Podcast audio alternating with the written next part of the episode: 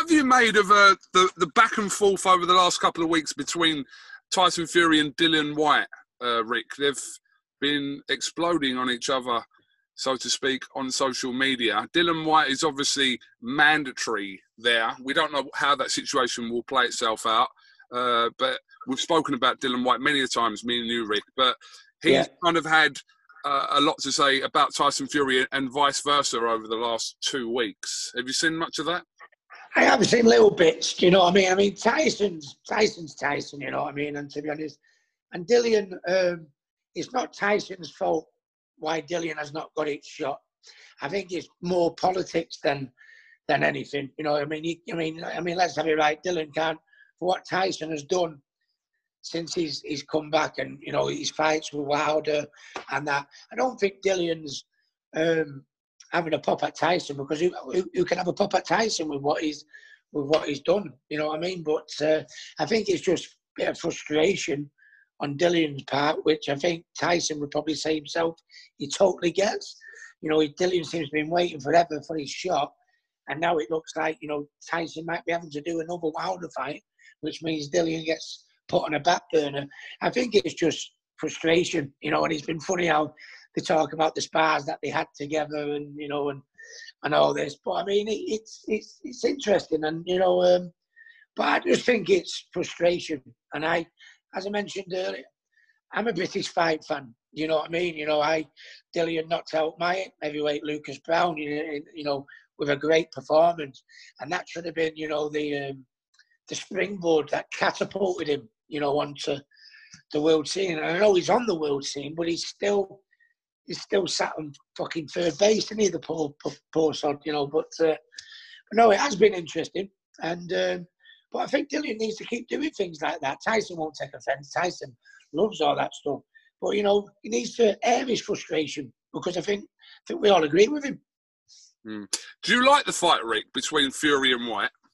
What do you think about the fight itself? I would rather, no, no disrespect to, to Deontay Wilder, and whatever they've agreed in the contract, they've agreed, and nothing we can do about that. But I mean, and this is no disrespect to Deontay Wilder. We saw the first fight where Tyson had hard lines. He should have probably got that at the points. The second fight, he went out there and, and bashed him. Why on God's earth would we want to watch that again? No disrespect intended. But Dillian Whyte, who's you know, earned his dues. He's a British fighter. He'll be a Brit fight, Tyson, a Brit fighting a Brit again. You know, his confidence is, Dillian's confidence is sky high. Tyson's is sky high. That that's that's the fight for me. But you know, if a contract has been signed, poor Dillian is going to have to just hold his horses unless something can get sorted out. But I'd rather, no disrespect to Deontay Wilder, I'd rather see Dillian fight Tyson than the third Wilder fight all day long. I think everyone would. Mm. Um, yeah, it's an interesting situation, and I think if Dylan Whyte was guaranteed the winner of Wilder and Fury three, I think he could make his peace with that. But where they're trying to make Joshua Fury, it just kind of complicates everything yeah. to where Dylan Dylan Whyte is. So we'll have yes. to wait and see with that. We'll have to see, unless um, nine times out of ten, which happens in, in these cases. You know, the fighters with all the belts fight each other like Tyson and AJ. You know what? They might agree something where they vacate one of the belts where Dylan can step in and fight it, which um, Dillian then would get his dream at fighting at the world title. But I think Dylan wants to fight the man. I wanted to fight the man, and I got the chance to fight Kostya But I mean, Dylan doesn't want to, probably doesn't want to win his world title by fight winning a vacant title. You know, somebody do you know what I mean, Kugan? Because nine times out of ten, you say, poor Dylan's been waiting here. Yeah, we'll vacate one of the belts. He can fight for the vacant one. But Dillian, I think, wants to fight. He wants to fight Tyson. He wants to fight the best, doesn't he?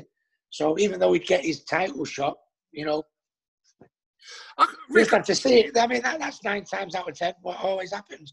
Kostya won the won the undisputed title versus Zab Judah, but then he vacated all the belts. So I only fought for the for the IBF. So, but I wanted, I wanted to fight the man, you know. So, I'm, I'm assuming, Rick, that when you're at that level, boxers don't want to win a world title for a vacant title or by email. They want to be the best person in the weight. Yeah, the man. Well, not necessarily the best. The man. Yeah, the man you know what I mean. They want to the be man who- champion. the man who has the belt. Yeah, You know, you know what I mean. You know, you know, and then all of a sudden, I'm not fighting the man who's got the belt. He's he's passed it to, to Joe Bloggs, who's just behind him, and I've got to fight him now. You know what I mean? It was like when I won the WBU title, which was like a small, um, a small version of the world, the world title, if you like. When I won the WBU. Jason Rowlands was a WBU champion, and I went to fight Jason. But I think he's, I think his bulldog bit his hand off or something, something like that, didn't he? So then I fought the vacant one against Tony Pep. But I didn't feel like I'd won the title, even though it was the WBU title. I didn't think I'd won the WBU title till I fought, till I beat Jason Rowland. Mm, And that's the, the predicament that Dylan would probably find himself in. mm. He'd end up fighting for the world title and winning it. But, you know, you want to be the man who beat the man. I think it's going to be a very interesting period for heavyweight And boxing. don't forget, don't forget especially. Kugan. Don't forget Cougs. It's a bigger payday against Tyson than whoever he fights for the vacant. Absolutely, that's a massive fight. Fury, Fury And that is, is and at the end of the day, it's why we go pro to be the best, to win world titles, get the money, and provide for your family. and I absolutely And- agree. Absolutely agree. So, what's your plans for the rest of the day, Rick? Uh, nothing really. I've got uh, my son coming round in about uh, half an hour. Going to do a bit of training with um, with Campbell, um, and then nothing. Just uh, quiet night. Put my feet up. I mean, the lads have all started back in the gym this week, which um, the health and fitness gym isn't open now, obviously. But I mean, for elite athletes, which is what professionals are, it's how they earn the money. So I've been in the gym this week. I've enjoyed getting back to, as I mentioned earlier, a bit of normality. Do you know what I mean? Going to the gym every day, you know, doing your job, being in work, being able to see family, friends, and then at weekend going for a few sherbets. So I think uh, I'm quite happy where uh, where it is now. I'm seeing my kids. I'm in the gym with the lads. I'm training Campbell. I can go for a pint. I can go on an holiday in a, in a few weeks' time, you know. So uh, it's, it's good at the minute from where we've come from, but I think we've all just got to be sensible because I think my head would fall clean off my shoulders if another second batch come in and they put us in lockdown again. Oh my God, you know, uh, I think it's speak for everyone. It wouldn't be worth living, would it? But you know, but life is good. All uh, all good at the minute, mate. Good to hear. Good to hear. Well, listen, I'm not going to take uh, too much more of your time, Rick. I appreciate you talking to us, and also all the way through kind of this period of uh, whatever you want to call it. Yeah, we'll call it that. But appreciate your time over that period anyway, Rick. But um, no worries, no worries. Do get any time, you know that. hopefully we'll catch up again soon, mate.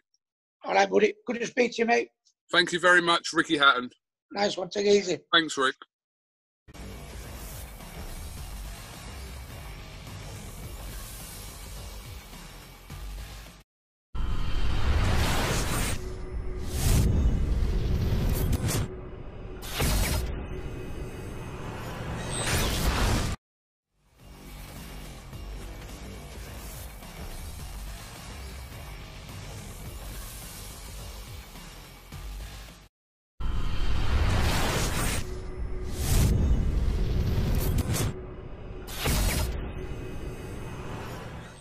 What have you made of uh, the the back and forth over the last couple of weeks between Tyson Fury and Dylan Whyte, uh, Rick? They've been exploding on each other, so to speak, on social media. Dylan Whyte is obviously mandatory there. We don't know how that situation will play itself out, uh, but we've spoken about Dylan Whyte many a times, me and you, Rick. But he's Yeah. kind of had uh, a lot to say about Tyson Fury and vice versa over the last two weeks. Have you seen much of that? I have seen little bits. You know what I mean? I mean, Tyson's Tyson's Tyson. You know what I mean? And to be honest, and Dillian, um, it's not Tyson's fault why Dillian has not got it shot. I think it's more politics than than anything. You know, I mean, he, I mean, I mean, let's have it right. Dylan can't for what Tyson has done since he's he's come back, and you know, his fights with Wilder and that. I don't think Dillian's. Um, having a pop at Tyson because who, who, who can have a pop at Tyson with what he's with what he's done? You know what I mean? But uh, I think it's just a bit of frustration on Dillian's part, which I think Tyson would probably say himself he totally gets. You know, Dillian seems to have been waiting forever for his shot, and now it looks like you know Tyson might be having to do another Wilder fight, which means Dillian gets put on a back burner.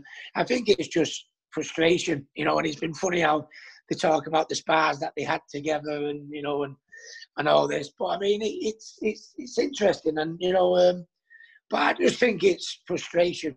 And I, as I mentioned earlier, I'm a British fight fan. You know what I mean? You know, I Dillian knocked out my heavyweight Lucas Browne. You know, with a great performance, and that should have been, you know, the um, the springboard that catapulted him, you know, onto the world scene. And I know he's on the world scene, but he's still he's still sat on fucking third base, isn't he? The poor poor, poor sod, you know. But, uh, but no, it has been interesting, and um, but I think Dillian needs to keep doing things like that. Tyson won't take offence. Tyson loves all that stuff, but you know, he needs to air his frustration because I think I think we all agree with him. Mm. Do you like the fight, Rick, between Fury and Whyte? What do you think about the fight itself? I would rather, no, no disrespect to, to Deontay Wilder and whatever they've agreed in the contract, they've agreed, and nothing we can do about that. But I mean, and this is no disrespect to Deontay Wilder. We saw the first fight where Tyson had hard lines. He should have probably got that at the points. The second fight, he went out there and, and bashed him. Why on God's earth would we want to watch that again? No disrespect intended. But Dillian Whyte, who's, you know, earned his dues, is a British fighter. He'll be a Brit fight, Tyson, a Brit fighting a Brit again. You know, his confidence is, Dillian's confidence is sky high. Tyson's is sky high. That, that's, that's the fight for me. But, you know, if a contract has been signed, poor Dillian is going to have to just hold his horses unless something can get sorted out. But I'd rather, no disrespect to Deontay Wilder, I'd rather see Dillian fight Tyson than the third Wilder fight all day long. I think everyone would. Mm. Um, yeah, it's an interesting situation, and I think if Dylan Whyte was guaranteed the winner of Wilder and Fury three, I think he could make his peace with that. But where they're trying to make Joshua Fury, it just kind of complicates everything yeah. to where Dylan Dylan Whyte is. So we'll have yes. to wait and see with that. We'll have to see, unless um, nine times out of ten, which happens in, in these cases, you know, the fighters with all the belts fight each other like Tyson and AJ. You know what? They might agree something where they vacate one of the belts where Dylan can step in and fight it, which um, Dillian then would get his dream at fighting at the world title. But I think Dylan wants to fight the man. I wanted to fight the man, and I got the chance to fight Kostya But I mean, Dylan doesn't want to probably doesn't want to win his world title by fight winning a vacant title. You know, somebody. Do you know what I mean, Kugan? Because nine times out of ten, you say, poor Dylan's been waiting here. Yeah, we'll vacate one of the belts. He can fight for the vacant one. But Dylan, I think, wants to fight. He wants to fight Tyson. He wants to fight the best, doesn't he? So even though he'd get his title shot, you know, I, just have to see it. I mean, that, that's nine times out of ten what always happens. Kostya won the won the undisputed title versus Zab Judah. But then he vacated all the belts, so I only fought for the for the IBF. So, but I wanted I wanted to fight the man, you know. So, I'm I'm assuming, Rick, that when you're at that level, boxers don't want to win a world title for a vacant title or by email. They want to be the best person in the weight. Yeah, the man. Well, not necessarily the best. The man. Yeah, the man you know what I mean. They want to be the champion. Has, the man who has the belt. Yeah. You know. You know what I mean. You know, you know, and then all of a sudden, I'm not fighting the man who's got the belt. He's he's passed it to, to Joe Bloggs, who's just behind him, and I've got to fight him now. You know what I mean? It was like when I won the WBU title, which was like a small, um, a small version of the world, the world title, if you like. But I won the WBU. Jason Rowlands was a WBU champion, and I went to fight Jason. But I think he's, I think his bulldog bit his hand off or something, something like that, didn't he? So then I fought the vacant one against Tony Pep. But I didn't feel like I'd won the title, even though it was the WBU title. I didn't think I'd won the WBU title till I fought, till I beat Jason Rowland. Mm. And that's the, the predicament that Dylan would probably find himself in. Mm. He'd end up fighting for the world title and winning it. But, you know, you want to be the man who beat the man. I think it's going to be a very interesting period for heavyweight and Don't forget, don't forget, Kugan. Don't forget, Cougs. It's a bigger payday against Tyson than whoever he fights for the vacant. Absolutely, that's a massive fight. Fury, Fury and that is, and at the end of the day, it's why we go pro to be the best, to win world titles, get the money, and provide for your family. Mm. And I absolutely agree. And, absolutely agree. So, what's your plans for the rest of the day, Rick? Uh, nothing really. I've got uh, my son coming round in about uh, half an hour. Going to do a bit of training with um, with Campbell, um, and then nothing. Just uh, quiet night. Put my feet up. I mean, the lads have all started back in the gym this week, which uh, the health and fitness gym isn't open now, obviously. But I mean, for elite athletes, which is what professionals are, it's how they earn the money. So I've been in the gym this week. I've enjoyed getting back to, as I mentioned earlier, a bit of normality. Do you know what I mean? Going to the gym every day, you know, doing your job, being in work, being able to see family, friends, and then at weekend going for a few sherbets. So I think uh, I'm quite happy where uh, well it is now. I'm seeing my kids. I'm in the gym with the lads. I'm training Campbell. I can go for a pint. I can go on an holiday in a, in a few weeks' time, you know. So uh, it's, it's good at the minute from where we've come from, but I think we've all just got to be sensible because I think my head would fall clean off my shoulders if another second batch come in and they put us in lockdown again. Oh my God, you know, uh, I think it's speak for everyone. It wouldn't be worth living, would it? But you know, but life is good. All uh, all good at the minute, mate. Good to hear. Good to hear.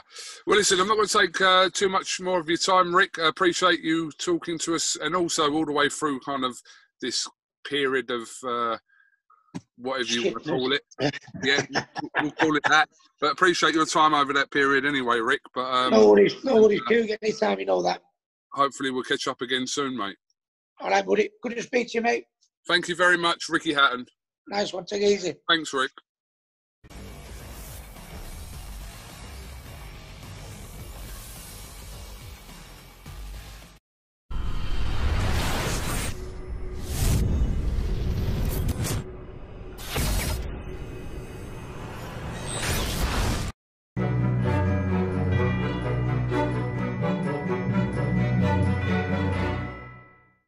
Hi there, I'm Danny Flex and welcome to the latest edition of Seconds Out Flexpectations, our weekly look ahead into the world of boxing. We're here every Thursday at 4.30pm and this week we're going to be looking at some news that broke yesterday, although it does relate to events further into the future. Um, Kevin Iole, a respected US boxing journalist, said he'd had an interview with Bernard Hopkins, living legend of course, now working for Golden Boy Promotions, and Hopkins suggested to Iole that John Ryder um, from Islington was likely to get the next shot of you like, uh, if you like, at Canelo Alvarez on September the 12th. Um, been a lot of talk to um, speculation regarding who was going to be next against Canelo. Um, there's been offers that have already gone out. Billy Joe Saunders, of course, walked away from the fight, didn't have enough time to prepare, he said, and also wasn't happy with the pay cut caused in large part by the COVID 19 um, epidemic and ensuing shutdown of boxing for such a long time. Canelo fight is expected to take place behind closed doors. Uh, a few other people who've been in the frame, uh, Sergei Derevyanchenko um, was apparently per, presented with a choice between either fighting Canelo at super middleweight or challenging uh, Jermall Charlo for a WBC belt at middle, and he chose the latter, which you can't blame him for. He's a middleweight um, and it's probably a more winnable fight for him for not too much less money. Um, in terms of uh, Saunders turning down the cash, it's not as much as you would normally expect for fighting Canelo, especially as Saunders was would have been coming in as a reigning world champion at super middleweight. Um, but we believe there's still around $2 million on offer to whoever fills the spot in the opposite corner to the Mexican superstar. So it's not money to be sniffed at. And we've seen a fair bit of criticism after Ryder was pegged as the frontrunner by B Hop. Um, a lot of people saying it's a mismatch. We'd rather see Canelo against a top fighter. Listen, in an ideal world, Canelo would be fighting Golovkin in a third fight. He'd be fighting Demetrius Andrade. He'd be fighting a Charlo, uh, Callum Smith, Billy Joe Saunders. Sure.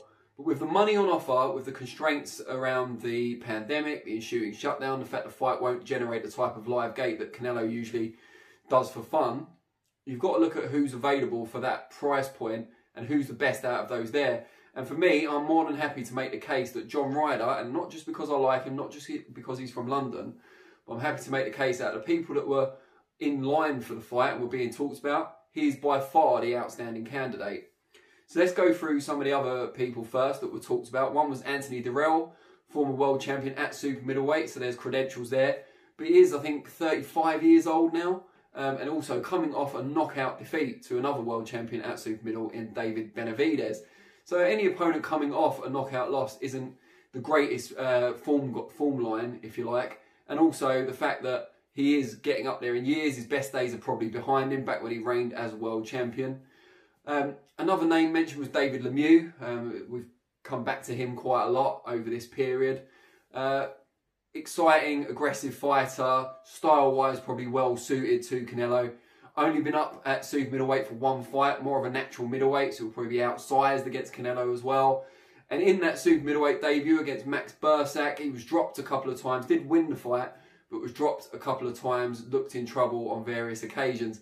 So not coming off a, an outstanding performance, and I think still fresh in the memory is Billy Joe Saunders absolutely dominating him a few years ago. So again, far from ideal. Another two that I saw mentioned were Tureano Johnson and uh, Jason Quigley, who fought in a grueling fight that was won on uh, stoppage in the end by Johnson, uh, maybe a year and a half ago now. I'd have to check. Quigley's come back with a couple of good wins, but only against undemanding opposition. Don't think he's quite earned that Canelo fight just yet. Um, and as for Tureano Johnson, yeah, it was a really good win over Quigley. His name value is not incredibly high. He has lost in the past. I think he's 36 now as well.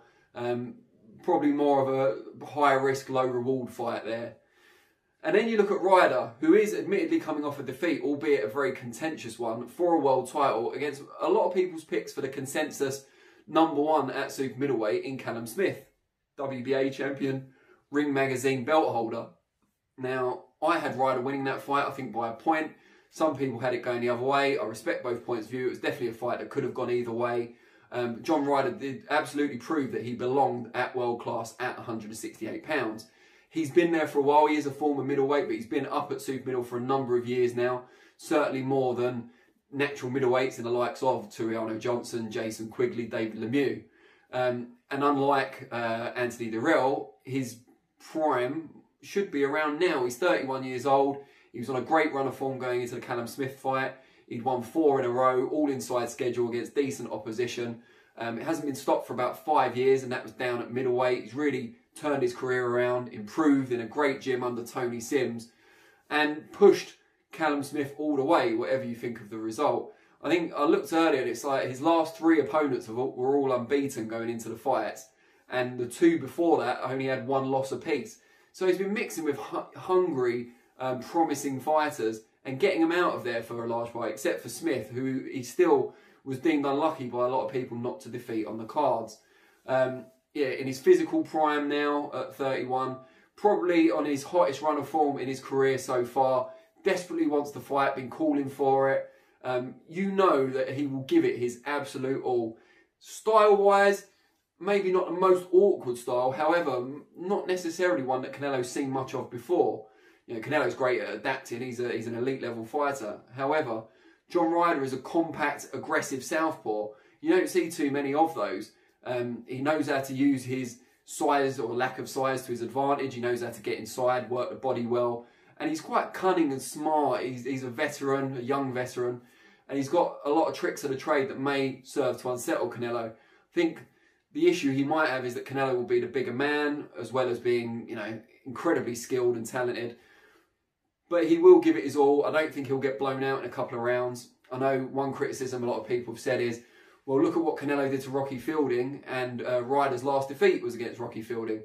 Let me just tell you, that was an awful fight um, decision could have gone either way, but it was just a tedious, laborious affair. Lots of wrestling and grappling, and Ryder was still kind of getting acclimatized to that super middleweight division. He wasn't necessarily a full super middleweight at that point. point, and his styles as well.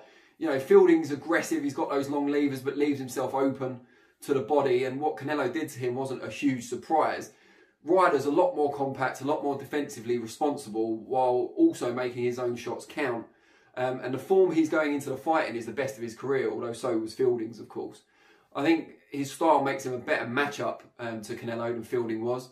Um, and I think it'll be a really, really interesting fight. I don't think, you know, if I had to pick right now, obviously I'd pick Canelo, and I don't think Ryder would hate me for doing so.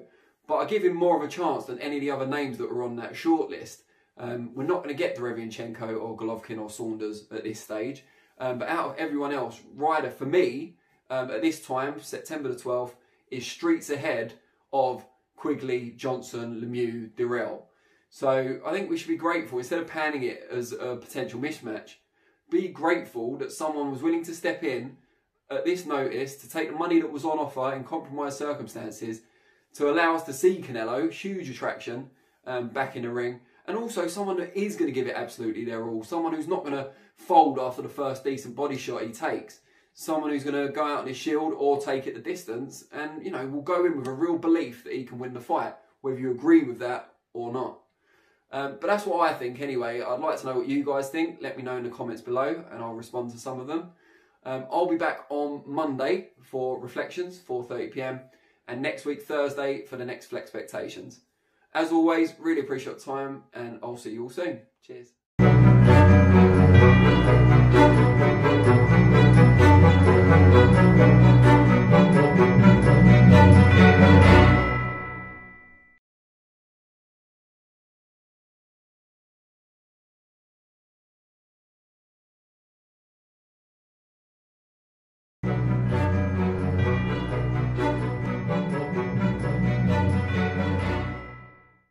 Hi there, I'm Danny Flexen. Welcome to the latest edition of Seconds Out Flexpectations, our weekly look ahead into the world of boxing.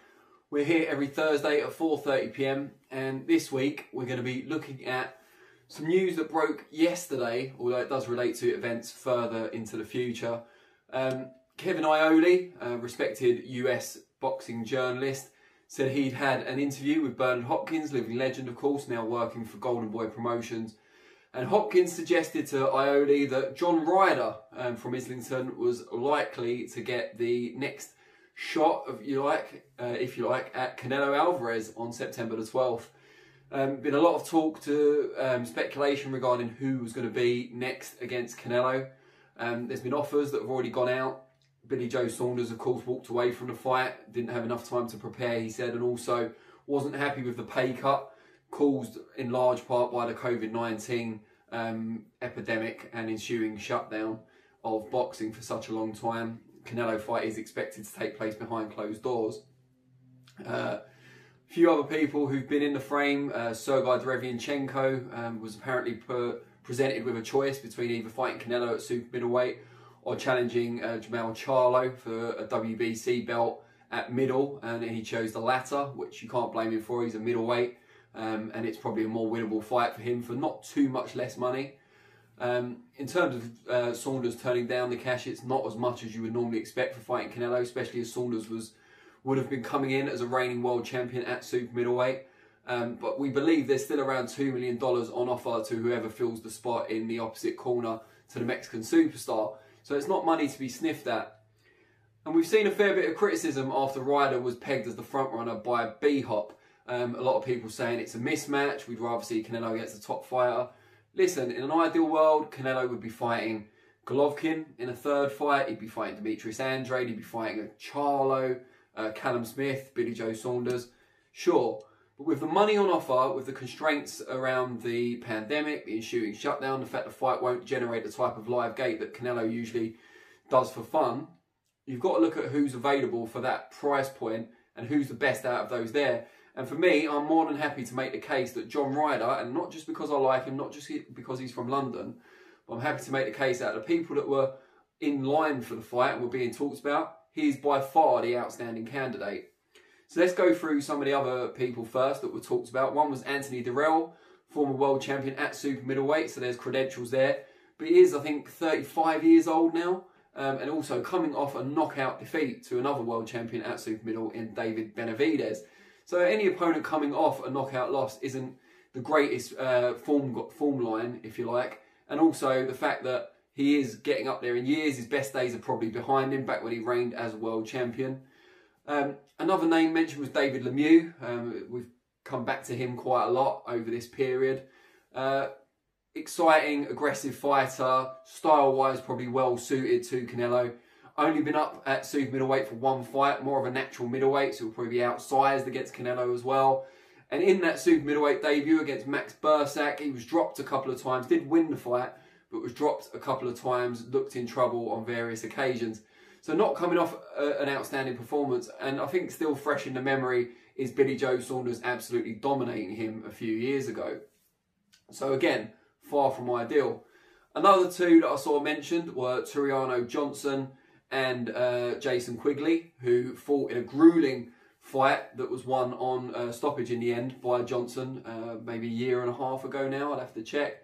Quigley's come back with a couple of good wins, but only against undemanding opposition. Don't think he's quite earned that Canelo fight just yet. Um, and as for Tureano Johnson, yeah, it was a really good win over Quigley. His name value is not incredibly high. He has lost in the past. I think he's 36 now as well. Um, probably more of a high risk, low reward fight there.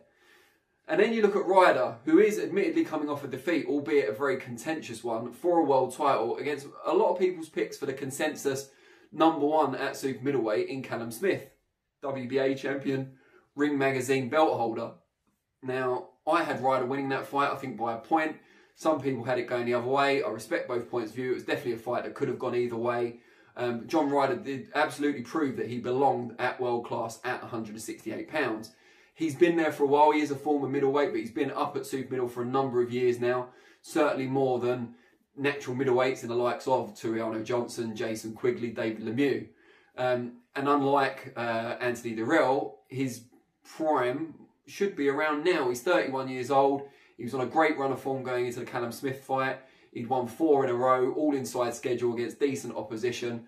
Um, it hasn't been stopped for about five years, and that was down at middleweight. He's really turned his career around, improved in a great gym under Tony Sims, and pushed Callum Smith all the way, whatever you think of the result. I think I looked earlier and it's like his last three opponents were all unbeaten going into the fights, and the two before that only had one loss apiece. So he's been mixing with hungry, um, promising fighters and getting him out of there for a large part, except for Smith, who he still was deemed unlucky by a lot of people not to defeat on the cards. Um, yeah, in his physical prime now at 31, probably on his hottest run of form in his career so far, desperately wants to fight, been calling for it. Um, you know that he will give it his absolute all. Style wise, maybe not the most awkward style, however, not necessarily one that Canelo's seen much of before. You know, Canelo's great at adapting, he's, a, he's an elite level fighter. However, John Ryder is a compact, aggressive southpaw. You don't see too many of those. Um, he knows how to use his size or lack of size to his advantage. He knows how to get inside, work the body well. And he's quite cunning and smart. He's, he's a veteran, a young veteran. And he's got a lot of tricks of the trade that may serve to unsettle Canelo. I think the issue he might have is that Canelo will be the bigger man, as well as being, you know, incredibly skilled and talented. But he will give it his all. I don't think he'll get blown out in a couple of rounds. I know one criticism a lot of people have said is, well, look at what Canelo did to Rocky Fielding, and uh, Ryder's last defeat was against Rocky Fielding. Let me just tell you, that was an awful fight.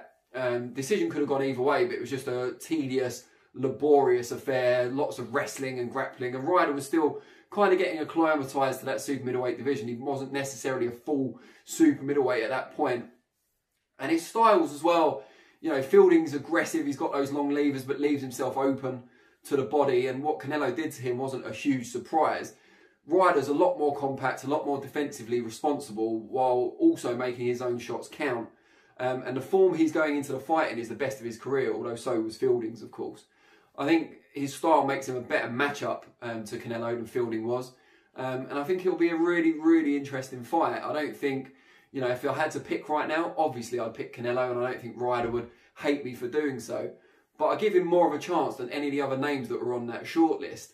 Um, we're not going to get Derevyanchenko or Golovkin or Saunders at this stage. Um, but out of everyone else, Ryder, for me, um, at this time, September the 12th, is streets ahead of Quigley, Johnson, Lemieux, Dirrell.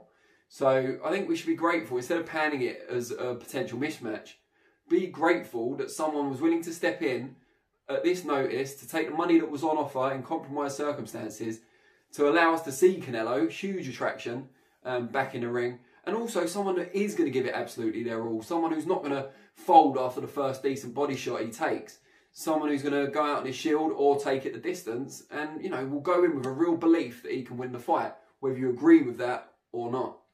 Um, but that's what I think anyway. I'd like to know what you guys think. Let me know in the comments below and I'll respond to some of them.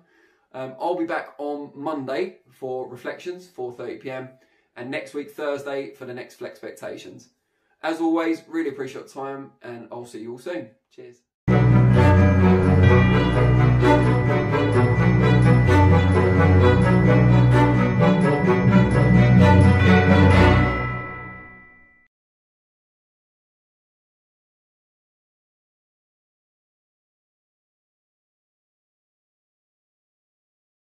Well, welcome everybody to, I guess, an e press conference. I was just saying it's fantastic to do a press conference with a hat on, a t shirt, ahead of a very special fight the undisputed welterweight women's world championship between Cecilia Brækhus and Jessica McCaskill. Firstly, welcome, ladies. Um, this fight's been a long time coming, April 17th, first time round. I have to say, respect to both of you because I know you kept your head down you're, you're meticulous athletes anyway. You trained hard. Firstly, Cecilia, great that this fight is one of the first fights back for Matchroom and DAZN in America. You girls going to be kicking things off in style. Oh yeah, um, and I'm very. I feel great doing that, uh, knowing that we both have been in camp and we both be the ver- best version of uh, ourselves.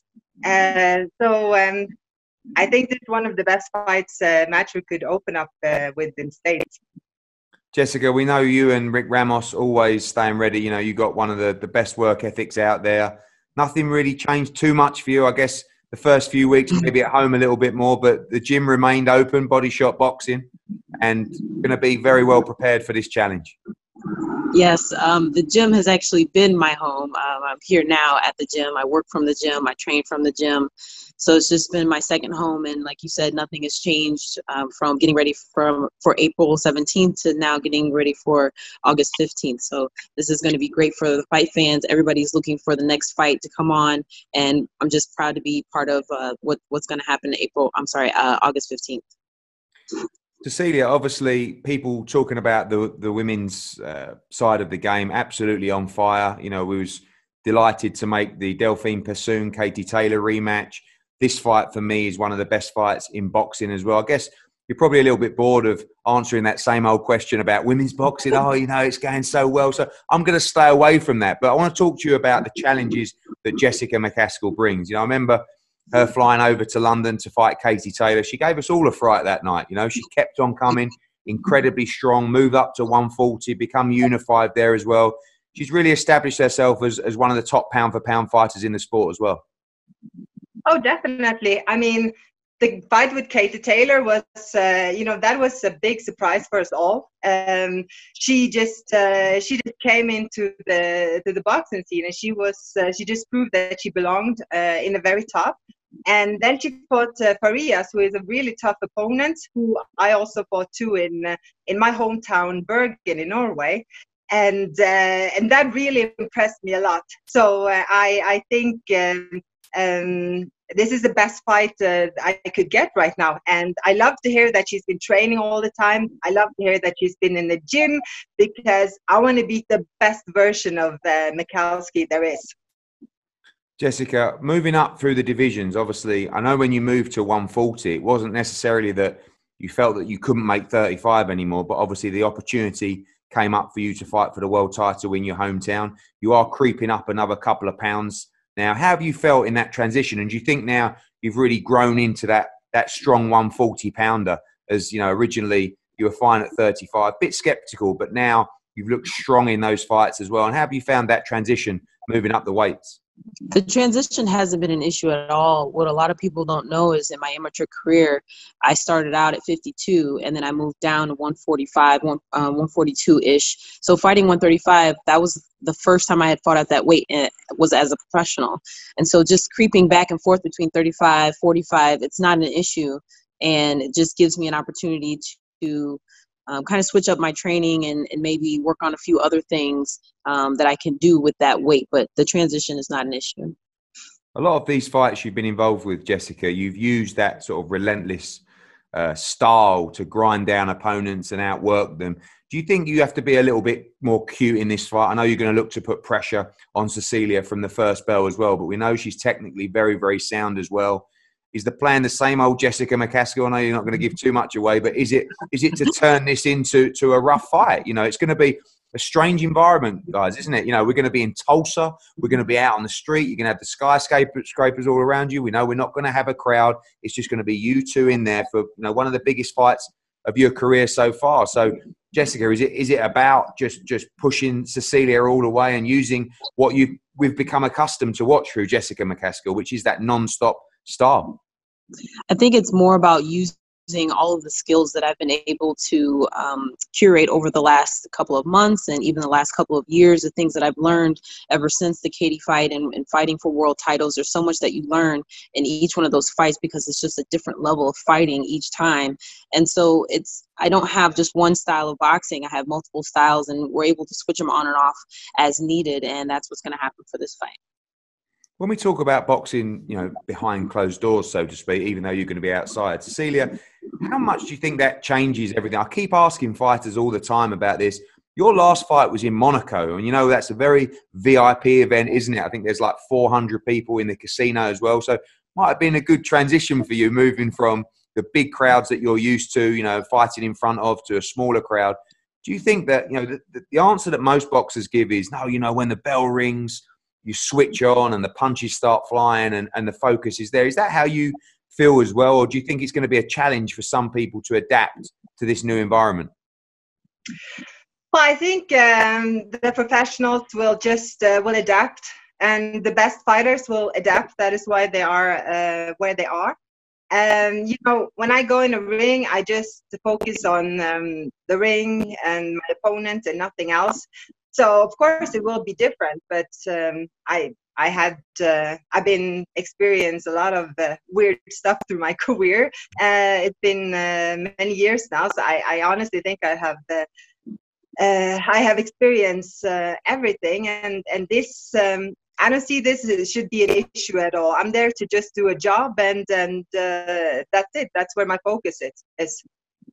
I know both of, of you ladies focused on this fight, but I can't help but ask you about the fight that a lot of people are talking about, which is the winner of your fight against the winner of Taylor against Persoon. It's a natural fight. The undisputed lightweight champion against the undisputed welterweight champion as well. Firstly, Jessica, get your thoughts on that fight. You know, a lot of people felt that that fight could have gone either way at Madison Square Garden last time out. We're all, over a year on from that last fight. Do you expect Katie Taylor to come through that fight against Delphine Persoon, or do you expect another grueling battle for her? I expect another grueling battle. I was actually there for that fight and got to watch it firsthand. And like you said, there were a lot of exchanges back and forth and back and forth. And just the way that Persoon has, has always presented herself as a fighter, just very nonstop and um, kind of like you said, a brutal fighter. She'll take punches just to give her punches and just to, to hunt Katie down. And Katie being, you know, fast punches and moving and, and trying to be elusive, but also wanting to show a different side of her fighting, which is to be that same kind of relentless fighter. I think they're going to go at it. I think they're going to go head to head just like the first time, and the best woman will win. Cecilia, I know that obviously you've got to get past Jessica McCaskill, but the Katie Taylor fight, one that you want badly, and I think one that a lot of people have talked about in boxing, but a, a tough night for her. Um, just a, a, week after you guys get in the ring. It's going to be two great weeks for women's boxing, Brækhus against McCaskill, and another great one in Taylor Persoon. Yeah, three great weeks. Uh, you don't forget Terri Harper. Terri Harper against Natasha Jonas, for sure. But you expect um, another great fight in Taylor Persoon? I think um, I have to disagree a little bit with uh, Jessica here because I think Katie was a little bit surprised over the strength and uh, and the momentum uh, of uh, Delphine. I think she will adjust and um, it will still be a close fight. I think it will be a very hard fight, but I think this time Katie will come uh, better prepared. I like the fact that you've mentioned uh, Harper against Jonas as well, because you know, these two fights there are, are, major, major fights. But over here, there's a lot of momentum with Terri Harper as well. I think she looks like an outstanding fighter, of course. Natasha Jonas, uh, former Olympian and a medalist as well, got beaten surprisingly by Viviane Obenauf, but has come back for a shot at the world title as well. Have you been impressed, Cecilia, with Terri Harper as well? I'm very impressed, and uh, I'm so looking forward to this fight because I had um, I had maybe Terry for uh, you know she's just she just trains like a beast, and she's just uh, such a physical uh, specimen. But Natasha Jones, she is um, she she's something. She's just born with something. She just had that has that special I don't know what to say, that God given thing. and uh, I think this fight will be um, very, very interesting and, and extremely entertain, entertaining to watch. So I, I'm very excited for that fight.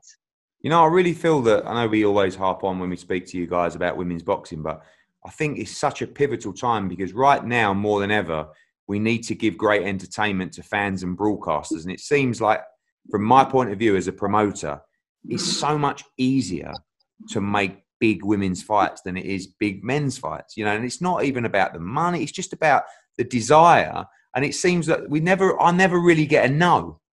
Do you know what I mean? In terms of matching mm-hmm. fights, like you know, I said to you, Cecilia, you know, Jessica McCaskill. Yeah, no problem. Jess, like, do you want to move up and fight for the undisputed? Yeah, yeah. You know, we've got to, we got to sort out the contracts and the money, but it's always, you know, it's always yes, yes. You know, the, Natasha Jonas, do you want to fight an all British fight for the world title? Katie Taylor was supposed to fight Serrano, that fell through. Seven weeks out, would you fight Persoon if I could make it? Yes. You know, and it's just it's it's so refreshing to see that. You know, I think I, I really feel that at the moment, if if if the if the politics keep eking in to men's boxing, women's boxing just has the potential, whilst these fights are getting made, to just keep on rising.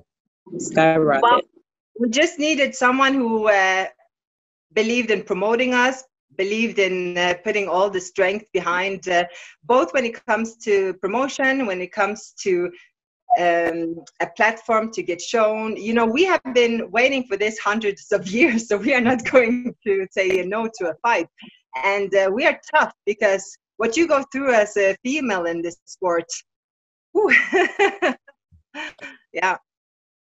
So and the, the fighters are doing such a good job because I'm hearing people ask me some of these same questions that you're asking Eddie, whether it's like are you are you a fan of Tasha Jones or what do you think about Terri Harper? They bring in their their fandom, and so it's really good to see that these other female boxers are creating a fan base and creating desire to see female boxing.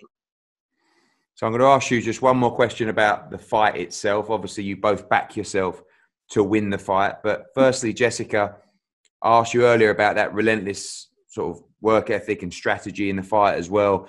How do you see this fight playing out? And do you just feel that it's the right timing for you to become? And, and, you know, I'm proud of what you've done, Jess, because you know you came over, you boxed Katie Taylor, you won a world title at 140. This is kind of different stuff. You know, Cecilia Brækhus is a legend of the sport. This is the undisputed welterweight world championship. Massive opportunity for you. You're fully confident you get the job done August 15th in Tulsa. Yes, fully confident. And if, if not now, when? So there's like what we, we said earlier, there's no backing down. There's no nose. There's just hard training and putting it all in the ring.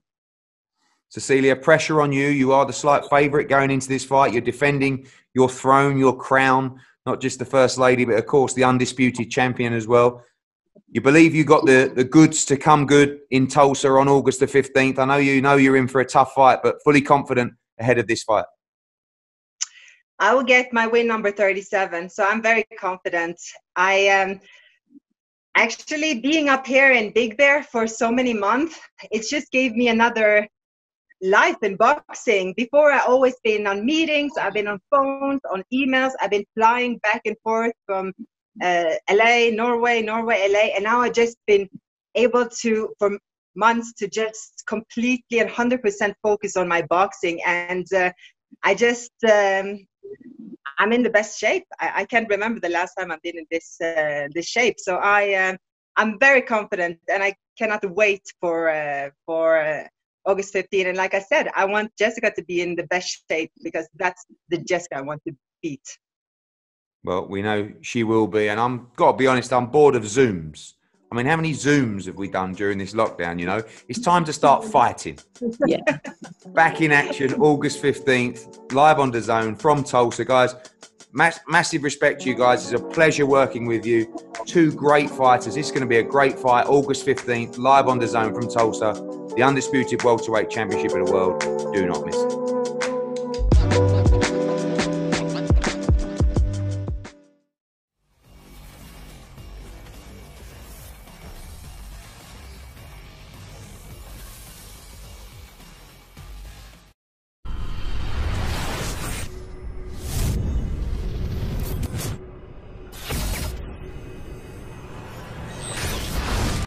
Oscar Bevis for IFL TV in association with MTK Global. I'm here at the Matchroom Elite Boxing Gym. John Ryder. If someone would have said to you, right, that when we was in the change room in November after your defeat to Callum in Liverpool, we would be in the situation we are now, and you could potentially be on the verge of the biggest fight in boxing, what would you have said? Nah, I, I thought the biggest fight in boxing at the time was Darren Barker and you because you upset him that night, didn't you? But, um, mate, what what, a, what a difference this year has been. I mean, obviously, back in November, was disappointment that night. Um, started off 2020 with all the intentions of it being the best year yet, 2020 vision and all that stuff. But um, yeah, coronavirus comes along and messes it all up. But yeah, light into the tunnel, and I'm talking about fighting the biggest name in boxing. Just over your last couple of months, actually, because we spoke quite early on in lockdown. Um, you were still banging on about wanting to fight Canelo, wanting to fight, you know, Billy Joe rematch, wanting all these names. Um, but how was your actual lockdown time to think away from boxing as well, and perhaps when you were training, time to work on new stuff? Uh, firstly, it was, great to have time with the missus and the kids. Um, time that I miss out on normally being in camp and being away. Um, but yeah, nice time to reflect, let the, let the niggles heal up, get, concentrate on a bit of running, bit of strength work at home, bit of cycling, just really change things up. Appreciate the family time and the time over them. Um, just nice, yeah. Sit back. Tony was putting fights in the group chat every night to study and, and look over, so that was good. A bit of a bit of homework, but yeah, I think um, we all know now that the fights are going to be a lot more evenly matched, and there's going to be a lot of hard fights being made, and you don't really getting the walkover fights that, that people was getting in the past. So it's a good time for boxing. And although it's been like one of the most negative times of the last however many years of obviously the amount of deaths in this country, you you've got to put a positive spin on things at times, and it seems like, like I said, you uh, just inches away from a from the Canelo fight. We might as well do a timeline of, of events. So originally, it looked like Billy Joe was nailed on. Um, Billy Joe came out and said, "Look, I'm not ready. I haven't got the time to prepare the right sparring, etc." What was the first thoughts in your head when you saw Billy say that, "Look, I'm not ready for Canelo to take the fight in September, October"? Well, I hadn't really seen it. Tony Tony texted me and said, "Like, I don't think Billy Joe's going to have the fight with Canelo. Like, just tweet him, put your name in the mix. You, you never know." And I mean, I, I did it. Uh, tried to keep it respectful and, and classy, and just, I mean, I've got nothing against Canelo. He's a great fighter, but I, I, that's a fight I want. But um, yeah, I mean, the tweet really took off, got a bundle of attention, and um, yeah, like you say, six months ago we wouldn't have been talking about this fight, but one tweet has changed it, and now we are. Right, rearranging to make John look even better than he is before. Um, see, obviously, Tony told you that you know Billy said that he wouldn't be available for the fight, and then you put that tweet out. When I saw that tweet, I thought, you know, just trying to get your name in the mix and that. But was it actually put out with the intention that look, uh, the intention, sorry, that look, Canelo might see this, um, Eddie Reynoso might see this, and it, it might gain some proper traction. Uh, yeah, I mean, it was more like I think people think it was a tongue-in-cheek comment, but listen, like you got you got to put your name in the mix. There's been bundles of names being thrown around. He's training for Southpaw and Billy Joe, so I mean, surely that I'm a Southpaw as well. It makes sense to to continue to keep the same sparring in and, and carry on. So fingers crossed. I mean, it's gone a bit quiet, but I'm, I'm hoping that in the coming days, weeks, we'll, we'll get some news. One thing I hear a lot as well is the gate receipt's not going to be the same. Um, you know, it's probably going to be a smaller fight person, perhaps because you're not a world champion and the likes of Billy Joe and Calamar that you should be jumping at this fight. But is that really the case? It's not as if you're selling yourself short. It's still the biggest fight in boxing, but do you know where I'm coming from? Like the reason you should get it is because there's going to be a smaller purse or no gate receipts. Yeah, no, I get it because there was obviously back and forth with, with Callum and Billy Joe trying to sort out the, the purses, and obviously they, they agreed to what they agreed to. So for a world champion going into the fight, they obviously feel they're entitled to that money, and rightly so. But I'm not taking a, a belt into that fight. I feel like I should be, but I'm not. But yes, obviously I've got to expect a lower lower share of the money, but at the end of the day, I've still got to get paid and, and not do it for nothing. Despite the fact, and you know, you won't mind me saying this, there was a bit of tension afterwards, the post Callum Smith fight, and can you sort of confirm now, or can you say 100% that Eddie's busting his bollocks to get you this fight now with Canelo? Well, I don't know. I mean, he's, he's got a foot in both camps, really, isn't he? I mean, he's, he's fighting my corner and he's also fighting Callum's corner. So, I mean, I'm, I'm sure that if it's not me, then he'll, he'll be seeing Callum's praises. But hopefully, one of us get the fight. Um, like I say, he's the biggest fight in, in, in boxing at, at, the moment. He's the biggest name. So, I hope it's a Brit that gets it. And if it's not myself, then, then why not Callum? You have been doing sort of your, I'll say your own promotion. You've been wearing the Canelo shirt, which you saw on Instagram, and you've got what's the hashtag again? The hashtag with the crown at the end. Mate, I can't remember. hashtag chasing the crown. I Hashtag chasing the crown. Yeah, so you're sort of doing your own uh, little promotion, trying to push for it. But can you tell us any formal talks that have been had between I don't know Eddie or that Tony's got involved in? I've got to give Charlie Sims credit for the uh, hashtag chasing the crown. Um, not so I can't myself. Um, no, I know Eddie. Eddie made contact and said like Ryder's available, blah blah and I think I think that's pretty much as far as it's gone. But my name's been in the hat. There was a tweet yesterday about Bernard Hopkins saying it looked like it was going to be me, so that got a lot of excitement. Um, but for me, I think I just see it as a bit like smokescreen. They might they might say it's me, then come out with someone completely different. So just see how it goes and, and just bide my time, really.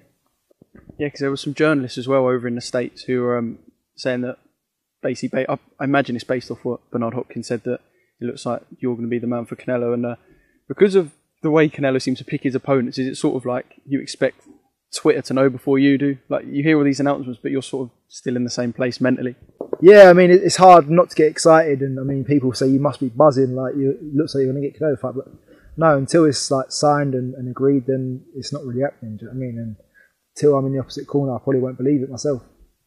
Are you training in there as if because I'm, you know, I walked in and I said this to um, Felix as well when I walked into the gym in January when I come here. You sort of were training and ticking over and that, but I walked in, you seem like you got a different bounce about you, smile on your face, training hard. Are you training for Canelo or? Uh, at, at, the moment, yeah. I mean, that's the only opponent we've got in mind at the moment. So yeah, I mean, the fight comes off, we're ready and we're ready to go. You see Tony working on things with me in there.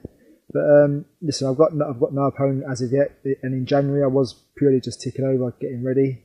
But um, yeah, I'm just going to take it as it comes, and until I know any different, then I'll, I'll start taking the foot off the gas if, if the date gets pushed back or I'm, I'm looking at another opponent. But I want to be ready for September 12th if it does come off.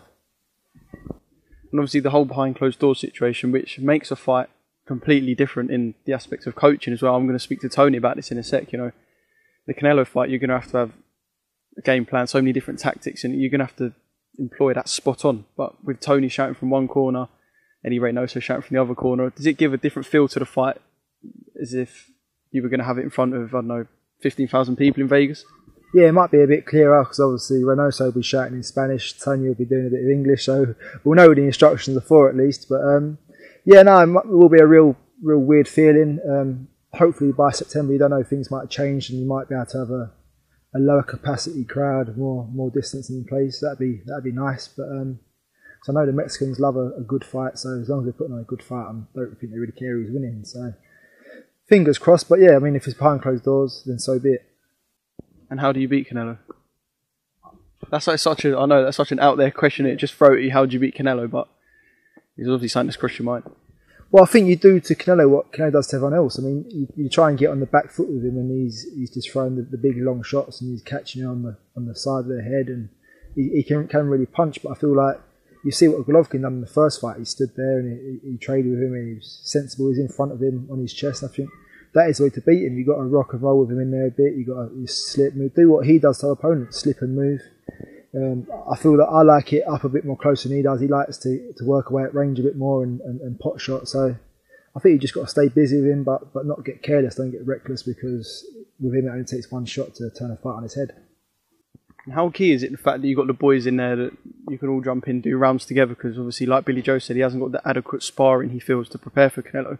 But you've got boys in there that you can jump in and do three, six, twelve rounds with. That's it. We was, I mean, we was just saying like, who do you get to spar to replicate Canelo in this? I mean, it's, it's really hard. I mean, we've got Ted in there, we've got Felix. Felix is probably a bit tall. Ted's probably ideal height, um, but he's a lot lighter. But I mean, it's more about just getting the shape of someone and, and getting the rounds in. And I mean, you're never really truly going to get someone to replicate Canelo's style, are you? So just getting getting yourself in peak prime condition, getting yourself ready, and just and just staying staying well. And just before I let you go, where do we go from here? So finish training, you'll go home. Just same again until you hear something, or you know, do you drop Eddie a message and say, "Let me know what's going on"?